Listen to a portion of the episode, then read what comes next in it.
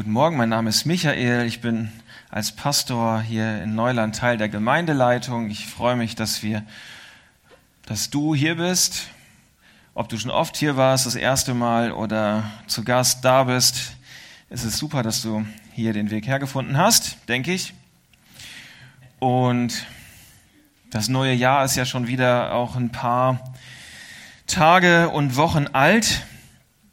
Bald gehen die Skiferien los, dann ist Ostern, dann ist Sommer, dann ist schon wieder Weihnachten. Also in jedem Fall gibt es immer etwas zum Feiern und einen Grund, Schokolade zu essen. Das ist sehr gut. Ähm, manchmal gibt es Leute, die ähm, haben so Neujahrsvorsätze. Gibt es jemanden, der einen Neujahrsvorsatz für dieses Jahr hat? Ist da jemand, der sagt, ich habe mir für dieses Jahr etwas vorgenommen? Äh, keine Angst, du wirst, ja, da ist jemand, okay, zwei, zwei, anderthalb, ja, so zwei, einer und zwei halbe, okay. Bisschen zaghaft, man hat natürlich Angst, dass man sich dann jetzt vielleicht, nein, keine Angst. Nichts, passiert hier nichts. Das Gute an Neujahrsvorsätzen ist ja auch ein bisschen, dass man sich nicht so dran halten muss, oder? Macht man halt und dann sehen wir mal, was kommt oder nicht kommt. Warum macht man sowas wie Neujahrsvorsätze? Naja, irgendwie ähm, denke ich, man hat so das Bedürfnis oder das Gefühl, mein Leben könnte irgendwie besser sein. Dieser Drücker hier könnte etwas besser funktionieren oder der Bediener, ah, yes, ich nehme mir etwas vor, denn ein sinnvolles Jahr 2020 wäre irgendwie ganz nett, oder? Nur was ist denn eigentlich ein sinnvolles Jahr 2020? Wie komme ich dahin? Ähm, wir haben Neujahrsvorsätze vielleicht in die Richtung, ich möchte mich gesunder ernähren, ich möchte mehr Sport treiben, ich möchte mehr Wasser trinken, ich möchte einen strukturierteren Tag haben und dann kann man sich einen Neujahrsvorsatz ähm, nehmen oder man kann sich eine App herunterladen mit ähm, Trink genug Wasser App, strukturiere meinen Tag besser App, Notizzettel App, wach rechtzeitig auf App, sei nett zu deinem Pastor App und so weiter. Vor allem die letzte ist sehr zu empfehlen. Und wenn die nicht wirkt, dann gibt's Ärger. Na, also, es ist schön, dass du da bist, habe ich schon gesagt. Ähm, das Thema Vorsätze ist so eine Sache. Ja, wir glauben manchmal unser Leben, wenn ich nur X, Y, Z tue, dann könnte mein Leben irgendwie sinnvoller sein. Wenn ich nur das oder jenes mache, dann ist mein Jahr 2020 vielleicht besser, sinnvoller, effektiver, irgendetwas. Ich habe euch ein Video dazu mitgebracht zum Thema Neujahrsvorsätze. Dieses Video, da denkt ihr erst, boah, ist das billig produziert, das hätte ja meine Tochter besser machen können. Fakt ist, der Typ, der diese Videos hier produziert, der kriegt für jedes Video über eine Million Klicks. Der ist im Moment mega angesagt. Und wenn du denkst, das ist ein komisches Video, dann liegt es vielleicht daran, dass du zu alt bist nur zu alt für das Video, keine Angst. Nicht generell zu alt, nur für das Video vielleicht. Aber das Schöne daran ist, man bekommt einen tiefen Einblick in, in die Jugendkultur, in das wir junge Menschen sich kritisch mit einem Thema auseinandersetzen. Und wir wünschten uns, es wäre etwas intellektueller und etwas frommer, aber es ist nun mal nicht so. Also, dass äh, wir, wir verstehen etwas von Neujahrsvorsätzen. Und wenn du dieses Video guckst, dann ähm, noch nicht ähm, wenn du dieses Video guckst, dann wirst du erstmal denken, boah, ich habe mir auch schon so viele Sachen vorgenommen, die nicht funktioniert haben, die auch eigentlich sinnlos gewesen sind. Und selbst wenn ich es umgesetzt hätte, wäre mein Leben vielleicht gar nicht so viel sinnvoller geworden. Also wenn du 2019 denkst, naja, das war so durchschnittlich gut das Jahr, dann wird dein Leben 2020 nicht automatisch völlig sinnvoll auf einmal und richtig toll, nur weil du diese eine Sache umgesetzt hast. Und wenn wir uns das Video anschauen, dann werden wir das merken, dass es mehr braucht als nur so eine kleine Veränderung. Wir werden dann einen Typen sehen und dann denken wir, oh Mann, der nimmt sich ja tolle Sachen vor, aber selbst wenn er das umsetzen sollte, wahrscheinlich gammelt er im nächsten Jahr noch genauso rum.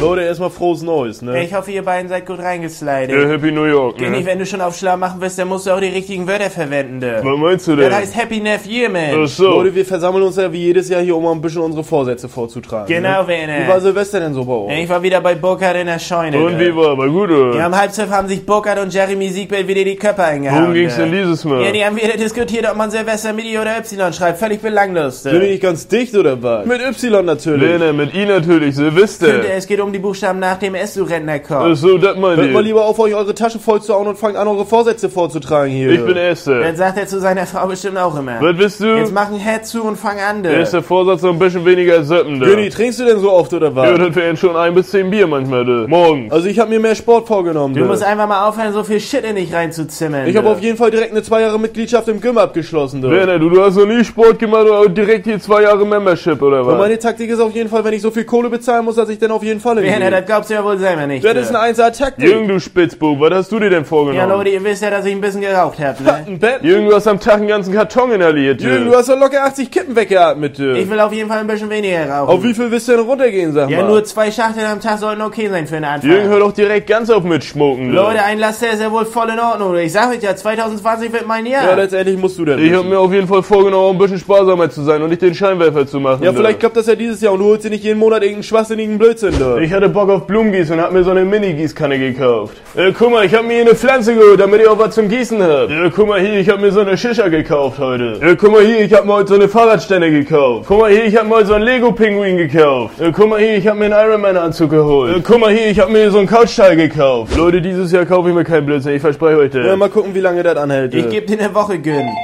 Beste. Ich geh mal aufmachen, dann macht ja sonst keiner. Essen oder so habe ja keiner bestellt. Ja, Ne? keine Ahnung, du. Das war die Post. Ja, was hat sie gebracht? Das war für mich. Ich hab mir Eiweißpulver bestellt, damit der Anzug besser sitzt.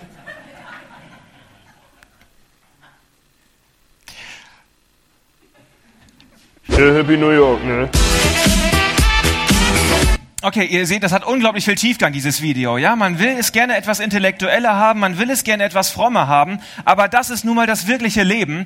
Wir nehmen uns Sachen vor, die machen vielleicht nicht so viel Sinn, wir tun es trotzdem, wir schaffen es oder wir schaffen es nicht, aber das Jahr 2020 wird deswegen nicht unbedingt wesentlich sinnvoller. Ich möchte euch noch ein bisschen herausfordern, damit, es, damit ihr wach werdet. Also, was können wir denn noch alles machen? Ja, 2019 war vielleicht nicht so der Durchbruch. 2020 soll der Durchbruch werden. Was können wir machen? Wir könnten ja sagen, statt einem Kapitel Bibel lesen, machen wir in Zukunft zwei, oder? Ist das gut? Das ist eine ganz schön gemeine Frage, ne? Das ist gut, richtig. Gut ist das. Nicht unbedingt, sagt hier jemand. Uh, oh ist noch zu wenig. Come on. Okay, stell dir vor, dein, dein Jahr 2019 war sehr sinnlos. Wird dein Jahr 2020 sehr sinnvoll, weil du ein Kapitel mehr Bibel gelesen hast? Okay, da mögen, da, da, man, man, man, man zögert mit der Antwort. Ne? Stell dir Folgendes vor, dann verstehst du vielleicht, dass es so einfach nicht funktioniert. Du hast 2019 deinen Zehnten regelmäßig gegeben, 2020 verdoppelst du das, du gibst deinen Zwanzigsten. Jetzt merken wir, dass das nämlich gar nicht so einfach ist, ja? Also deswegen wird dein Jahr 2020 nicht unbedingt sinnvoller, wobei du das wirklich gerne tun kannst. Warum wird hier gelacht? 20 ist einfacher zu geben, die Hälfte vom 10. Ach so, das habe ich nicht kapiert. Das war für die Mathematiker. Okay, das ist gut.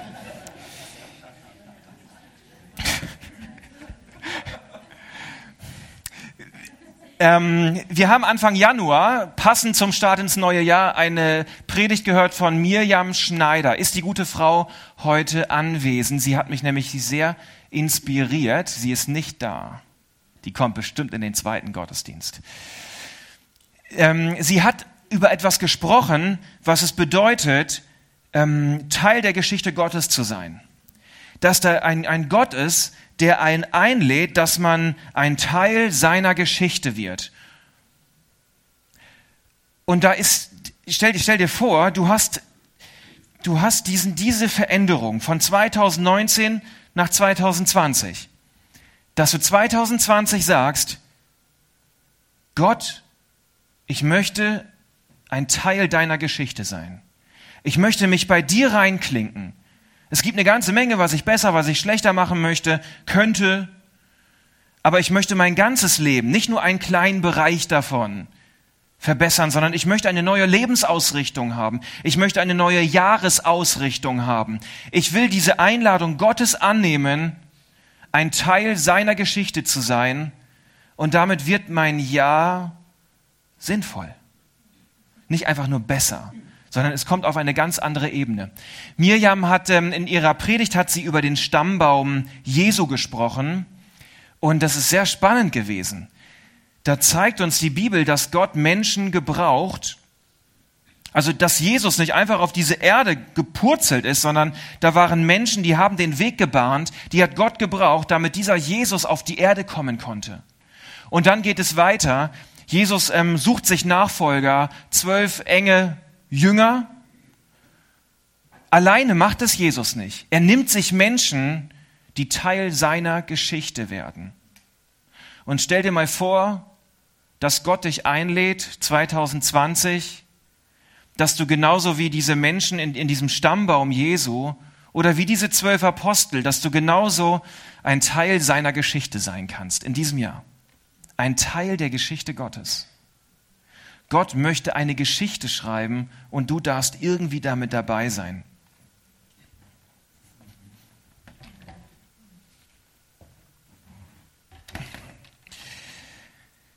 Also, wir haben die Erde, ja, das ist die Erde, und Gott schaut sich diese Erde an von hier oben.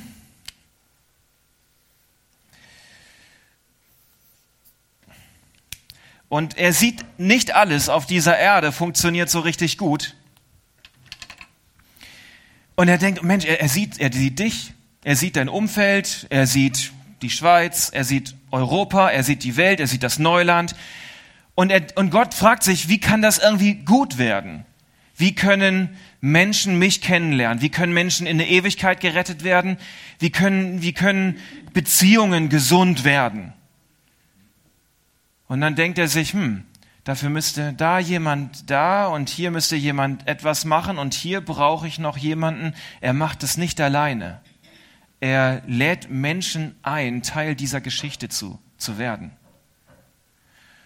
Und ich glaube, wenn wir da uns einklinken können, wenn du dich dort einklingst, dann hast du ein anderes Jahr als 2019.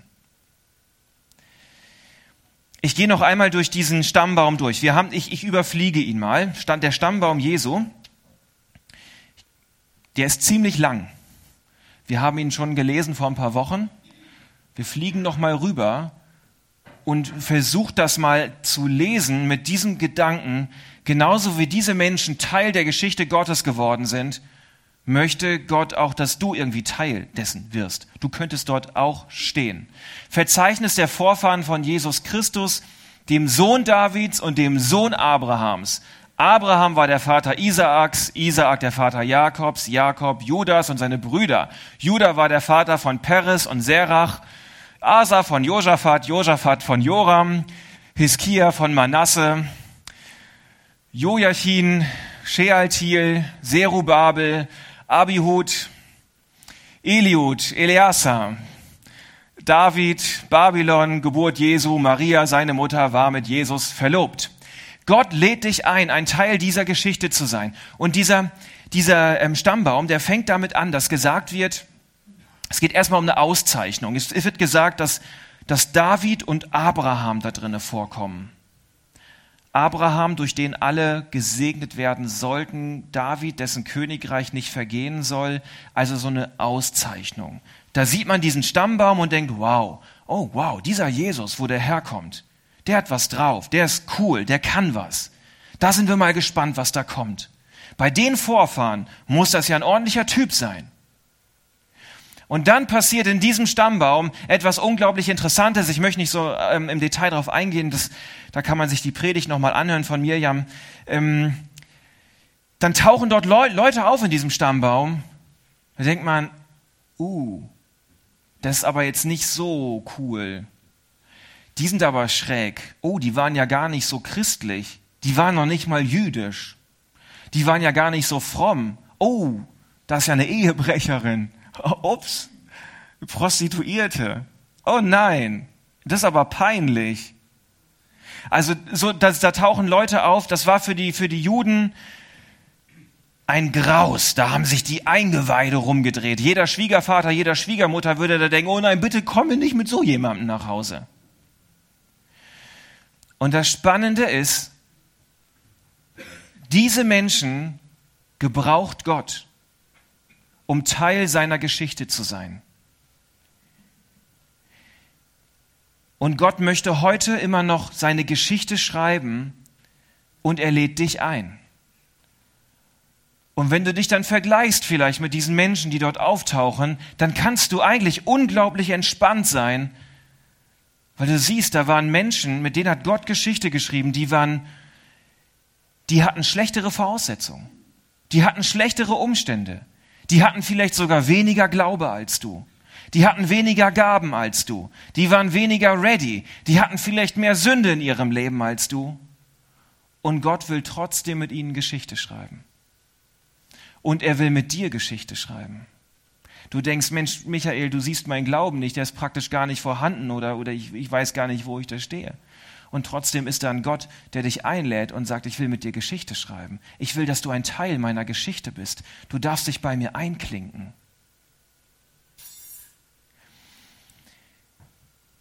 Wir können auf unser eigenes Leben schauen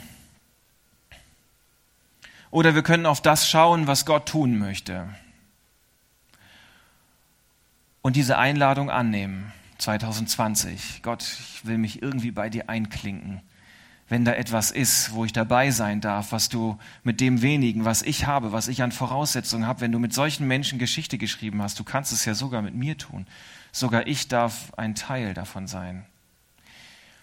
Bei diesem, bei, die, bei diesem Stammbaum, da ging es nicht immer einfach nur um, um eine Herkunft, das hat einen ja auch geprägt. Also der Ort, wo ich gelebt habe, mein Aussehen, vielleicht auch meine geistliche Gesundheit, viel habe ich dem zu verdanken, wo ich herkomme, weil da was weitergegeben wird. Aber genauso gibst du ja auch etwas weiter. Also genauso wie, wie du über, über Vorfahren, über deine Eltern, Großeltern, wie etwas weitergegeben wurde, so gibst du was weiter. Und Gott sagt dann, ähm, das, was du weitergibst, lass das was Gutes sein. Guck, dass das ein Teil meiner Geschichte ist, was du dort weitergibst.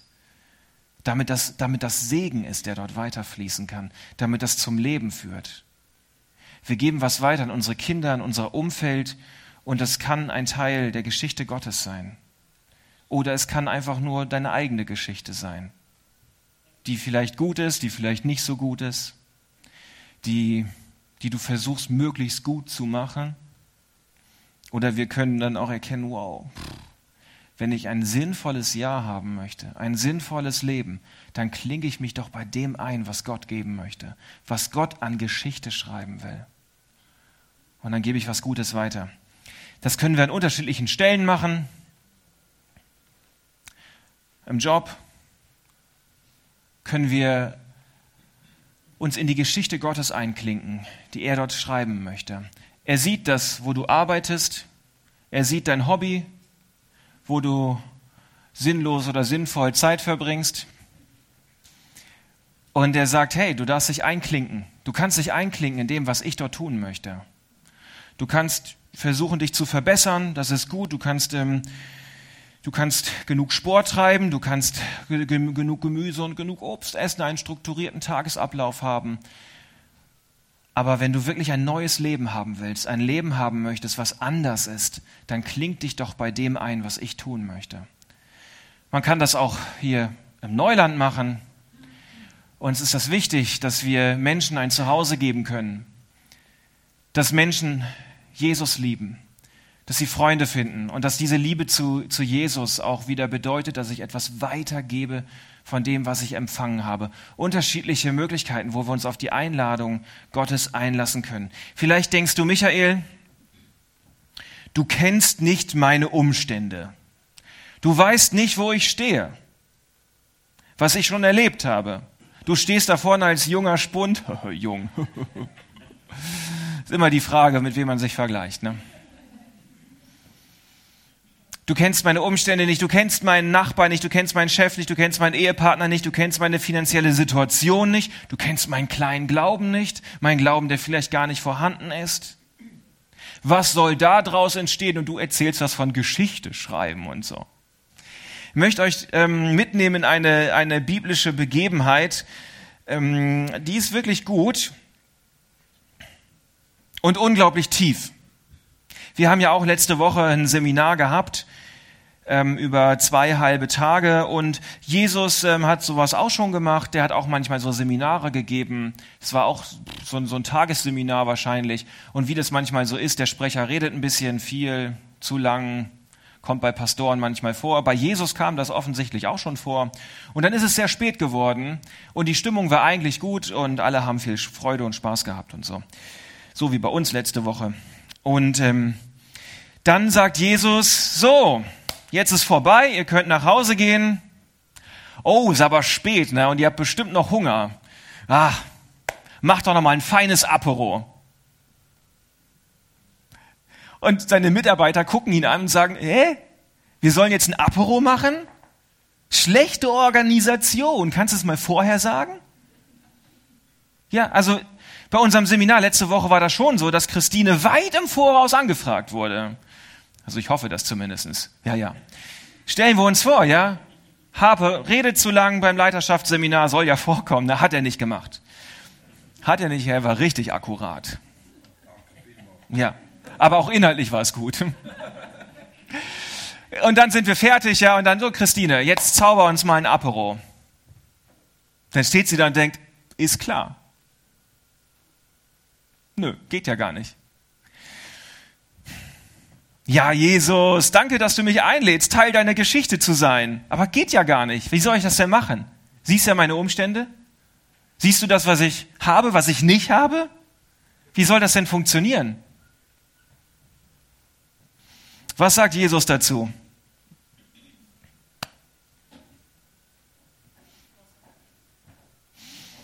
Er sagt erstmal, genau, was habt ihr? Gib doch mal her. Gib doch mal her, was du hast.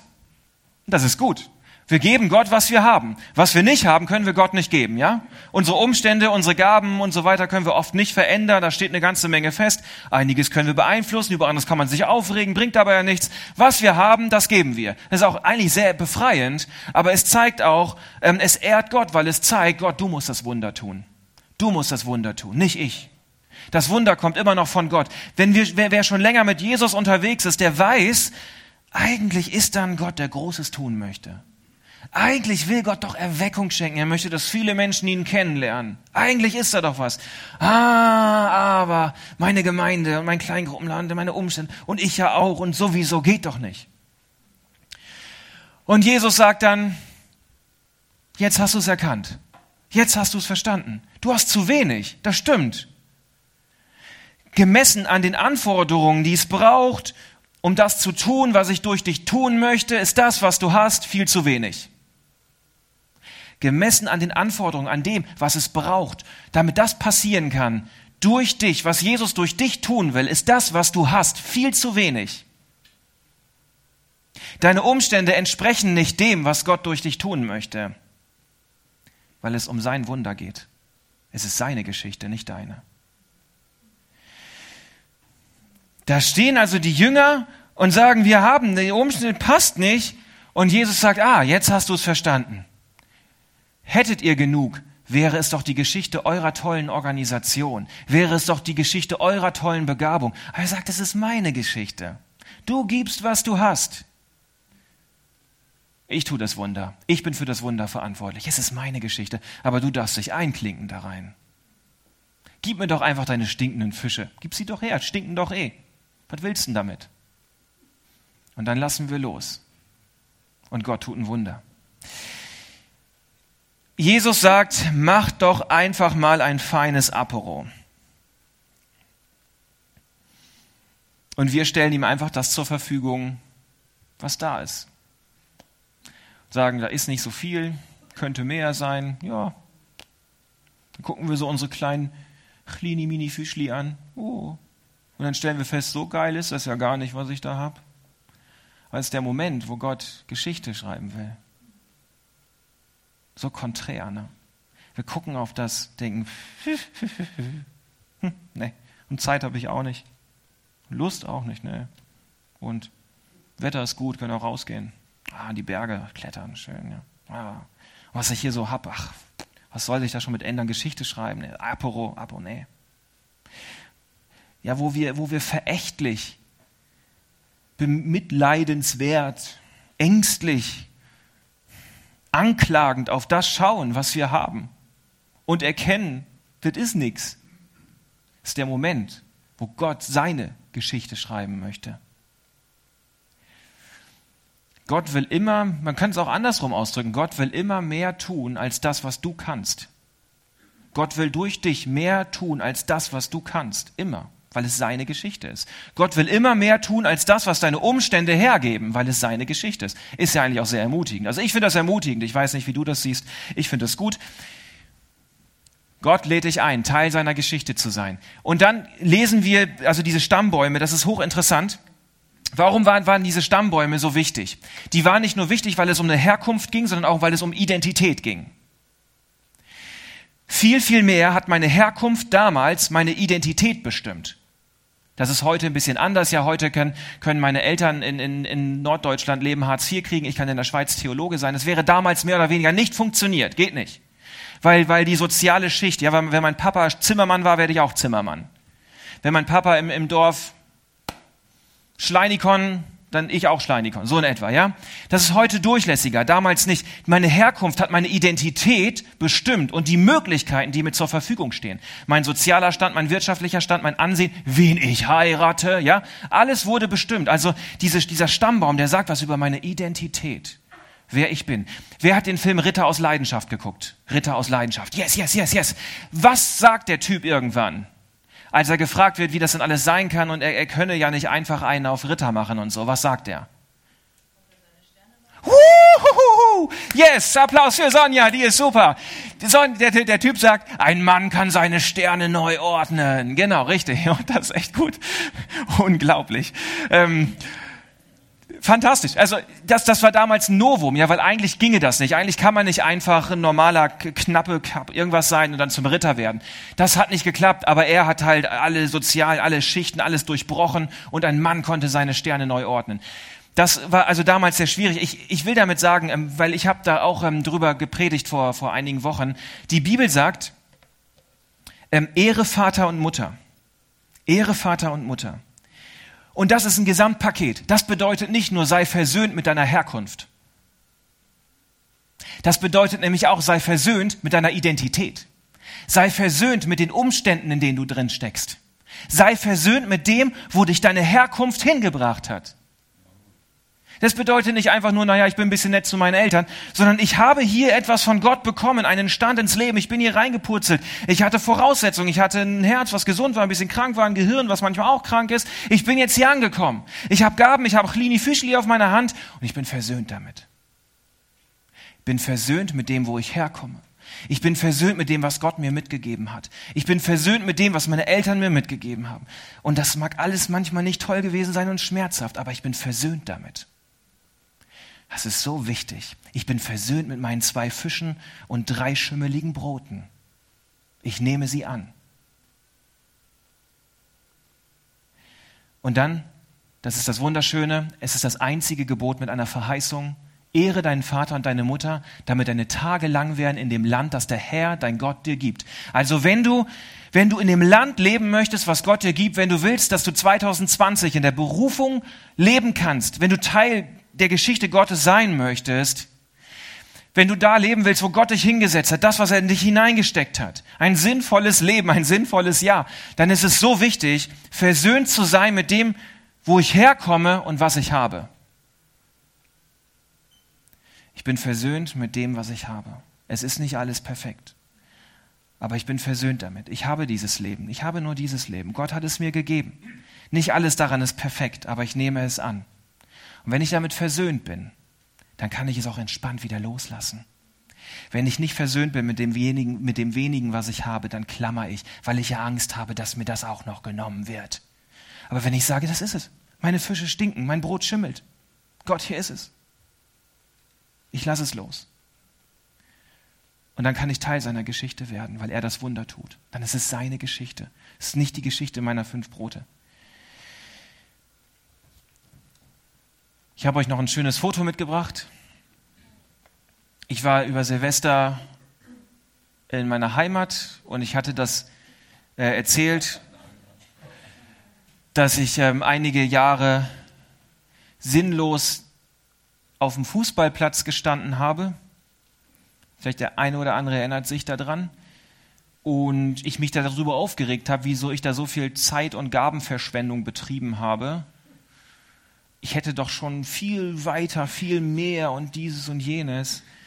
Und als ich dann darüber ähm, nachdachte, fiel mir halt eben auf, dass mein Sportplatz, mein Fußballverein in der Neulandstraße ist.